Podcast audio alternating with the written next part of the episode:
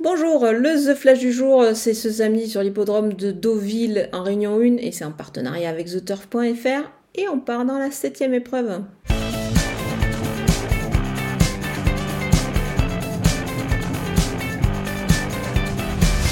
Le numéro 2, Red Joy, cherche sa course, je pense, euh, en ce moment.